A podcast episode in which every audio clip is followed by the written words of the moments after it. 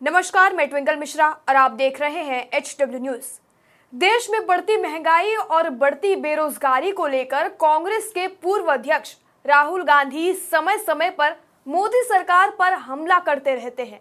और आज एक बार फिर से राहुल गांधी ने बेरोजगारी को लेकर मोदी सरकार पर हमला बोला है।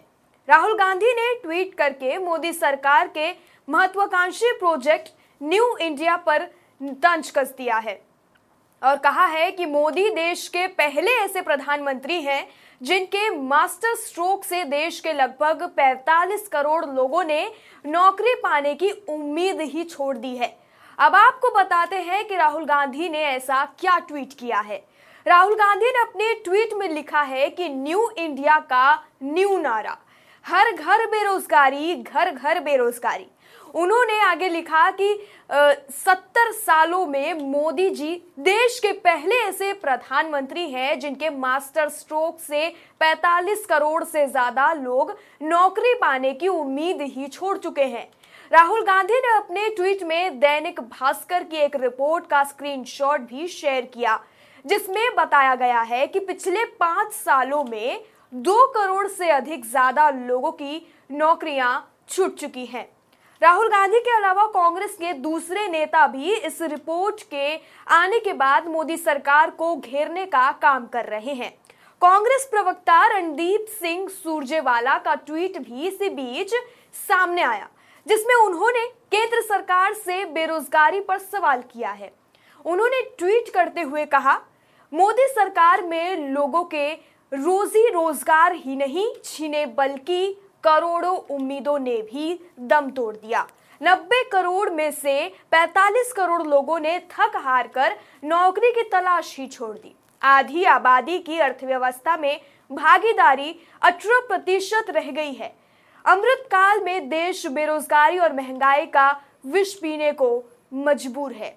युवा कांग्रेस के अध्यक्ष श्रीनिवास बीवी ने भी इस रिपोर्ट को लेकर मोदी सरकार पर निशाना साधा है।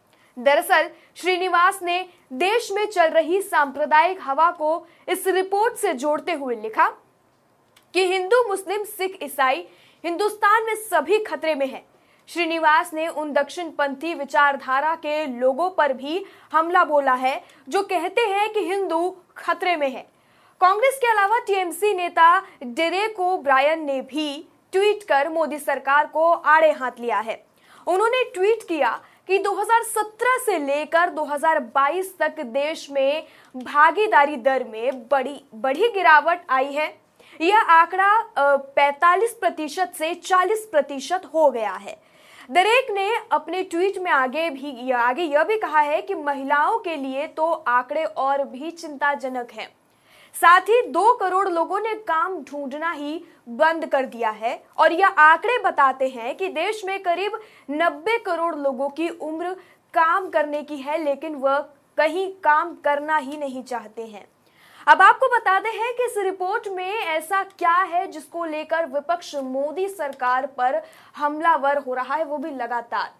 ब्लूमबर्ग की रिपोर्ट के मुताबिक साल 2017 और 2022 के बीच कुल श्रम भागीदारी दर 45 प्रतिशत से घटकर 40 प्रतिशत हो गई है। इसमें लगभग दो दशमलव एक करोड़ श्रमिकों ने काम छोड़ा और केवल 9 प्रतिशत योग्य आबादी को रोज़गार मिला।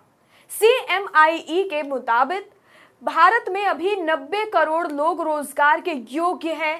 इनमें 45 करोड़ से ज़्यादा लोगों ने अब काम की तलाश भी छोड़ दी है।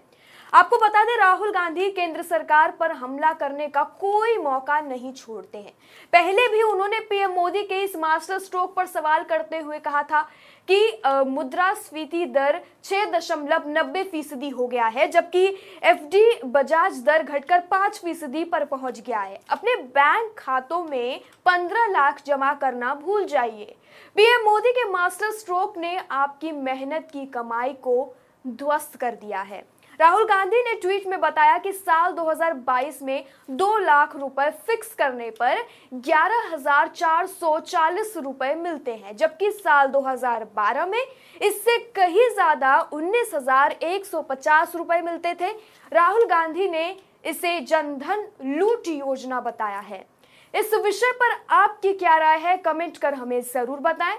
वीडियो यही समाप्त होता है। धन्यवाद।